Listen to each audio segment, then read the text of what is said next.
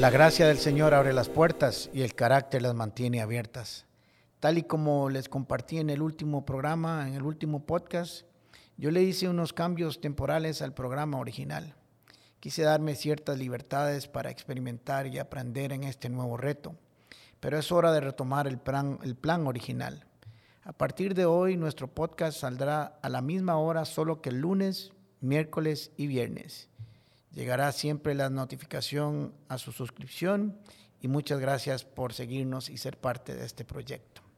Bueno, en mis primeros años de conocer al Señor, tal y como me han escuchado en otros programas, rápidamente me incorporé a un grupo de jóvenes a servir. Ahí nos conocimos Flora y yo. De ese grupo precisamente nació o fue la semilla para fundar lo que hoy es nuestra iglesia, Comunidad Paz. Éramos muy jóvenes y la mayoría solteros, con excepción de una pareja del grupo que eran los más viejillos, eran los únicos que estaban casados. Una parte de ese grupo pasábamos mucho tiempo en la casa de ellos los fines de semana, nos divertíamos mucho con juegos de mesa, películas, mucha comida y también teníamos nuestros tiempos espirituales. Por cierto, después de casi 40 años todavía somos grandes amigos y seguimos compartiendo, al menos Flor y yo, en su casa. Ha sido una hermosa amistad y esperamos que dure muchos años más. Nuestras reuniones de grupo eran los martes en la noche. Un día, como acostumbrábamos a reunirnos, tuvimos nuestra reunión, compartimos cantos, una enseñanza bíblica, un poco de comida y nos fuimos cada uno para su casa. Cuando llegué a la mía, después de la reunión, mi mamá me informó que nuestros amigos habían llamado, en aquel tiempo no habían celulares, que si podía ir a su casa urgentemente, que mientras estaban en la reunión se les habían metido a robar y no les habían dejado absolutamente nada. Me volví a montar en el carro, me fui para su casa a ver en qué podía colaborar y apoyarlos en ese momento. Iba preocupado pensando en cómo los encontraría.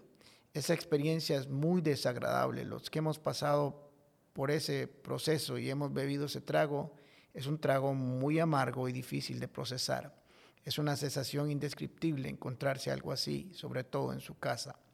Me bajé del vehículo, había un par de patrullas afuera, creo, estaban recolectando huellas o algo así, levantando un acta como corresponde. Pero cuando llegué recibí algo que no esperaba y me gustaría compartirlo con ustedes. Yo iba para apoyarlos y salí con una gran lección que nunca he podido olvidar. Me imaginé que cuando entrara a su casa los encontraría a ellos tristes, llorando, nerviosos y preocupados. Pero no, no fue así, aunque usted no lo crea. Entré y ahí estaban sentados plácidamente con una cara de tranquilidad, como si no les hubiera pasado nada. Es más, estaban tomándose un chocolate caliente. Les pregunté cómo se sentían y me dijeron, bien, tranquilos, en paz, no nos ha pasado nada. Y yo por dentro dije, ¿cómo que tranquilos? ¿Cómo que no les ha pasado nada? Si no les dejaron nada más bien. Y su respuesta me impactó, para ser honesto, no sé si yo hubiera reaccionado así. Me dijeron, hace muchos años, cuando nos casamos y entramos a esta casa, le entregamos todo al Señor. Reconocemos que todo viene de Él y es de Él. Es más, desde jóvenes se lo habíamos entregado todo para siempre. Reconocemos que todo lo que teníamos o fuéramos a tener viene de sus manos y por tanto le pertenece a Él.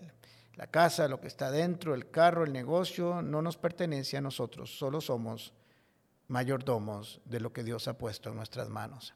Entonces, para ser congruentes y honestos, estamos tranquilos porque no nos robaron a nosotros, le robaron a Dios. Todo era de Él. Y de una manera chistosa pero real dijeron, a nosotros no nos robaron nada. Que vean los ladrones cómo resuelven su problema porque se metieron con alguien muy grande. Que el Señor vea también cómo recupera sus cosas porque eran de Él. Por cierto, un par de días después recuperaron absolutamente todo. Recordando esa historia me puse a pensar, si realmente nosotros pensamos, meditamos, reflexionamos o profundizamos en lo que decimos, en lo que sale de nuestra boca, si nuestro vocabulario está lleno de frases cliché o religiosas, o como dirían los notarios, oraciones o frases o pensamientos machoteros, que repetimos solo porque los escuchamos por ahí, porque alguien famoso lo dijo, o porque suenan muy bonitas o tal vez muy espirituales. La repetimos, pero no medimos exactamente o dimensionamos el alcance de lo que estamos diciendo y lo que representa realmente para nuestras vidas. No hacemos una revisión de nuestro corazón y si eso está realmente sembrado en nuestros corazones. Me pongo a pensar cuántas veces hemos dicho esta frase como, todo lo que tengo le pertenece al Señor. El salario, las propiedades, el trabajo, los estudios, la familia, etcétera, el vehículo, todo le pertenece a Él. O que se haga la voluntad del Señor, que siempre es buena, perfecta y agradable. Y pasamos diciendo esas cosas, pero cuando sucede algo como esto en nuestro caso, que no se ajusta a nuestra propia voluntad, ¿cómo reaccionamos? Nos enojamos, peleamos, discutimos con Dios, le reclamamos, le reclamamos y decimos cosas como, ¿cómo pasó esto? Este no era mi plan. ¿Por qué me robaron? Me lo quitaron todo, tanto que me costó, era mío, me pertenecía, etcétera, etcétera, etcétera. Debo reconocer que yo he tenido estas discusiones y estas preguntas con Dios en algún momento de mi vida. La pregunta es, ¿eran o no de Dios? ¿Las habíamos entregado a Él, sí o no? ¿Cuál es nuestra actitud cuando tenemos la oportunidad de hacer el bien y poner estos bienes al servicio del Señor? ¿Cómo reaccionamos cuando alguien nos pide que le sirvamos a la iglesia con ellos? Tomamos una decisión si son nuestros o no son nuestros en esos momentos. Deuteronomio 8 nos dice lo siguiente y nos advierte, no pienses jamás que fue por tu poder y tu fuerza que has obtenido la riqueza. Recuerda siempre que el Señor tu Dios es el que da el poder y la sabiduría para obtener las riquezas y Él lo hace para cumplir la promesa hecha a tus antepasados. Entonces, el dinero, el tiempo, la profesión, la casa, la computadora, el vehículo, ¿son del Señor sí o no? Tenemos que preguntarlos. ¿Cuál es nuestra respuesta cuando el Señor nos pide esas cosas o cuando alguien se las lleva sin nuestro permiso? Una de las cosas que aprendí es que no hay dolor cuando las cosas que se van ya las habíamos entregado. Nunca perderás algo que nunca has tenido o que ya no te pertenecía. Recuerdo las palabras de Job que dijo, desnudo salí del vientre de mi mamá y desnudo estaré de este mundo cuando ya me vaya, nada tendré cuando me muera. El Señor dio y el Señor quitó, alabado sea el nombre del Señor. Job no cometió ningún pecado en lo que dijo ni le reprochó o culpó a Dios por lo que le había pasado. Puertas con el pastor Alejandro Castro es otra producción de La Comu Podcast. Música por Chisco Chávez.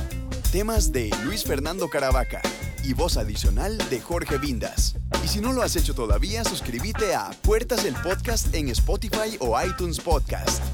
Puedes seguirnos en nuestro Facebook, Instagram o YouTube como Comunidad Paz. Recordad, paz se escribe con S. ¿Sabes por qué?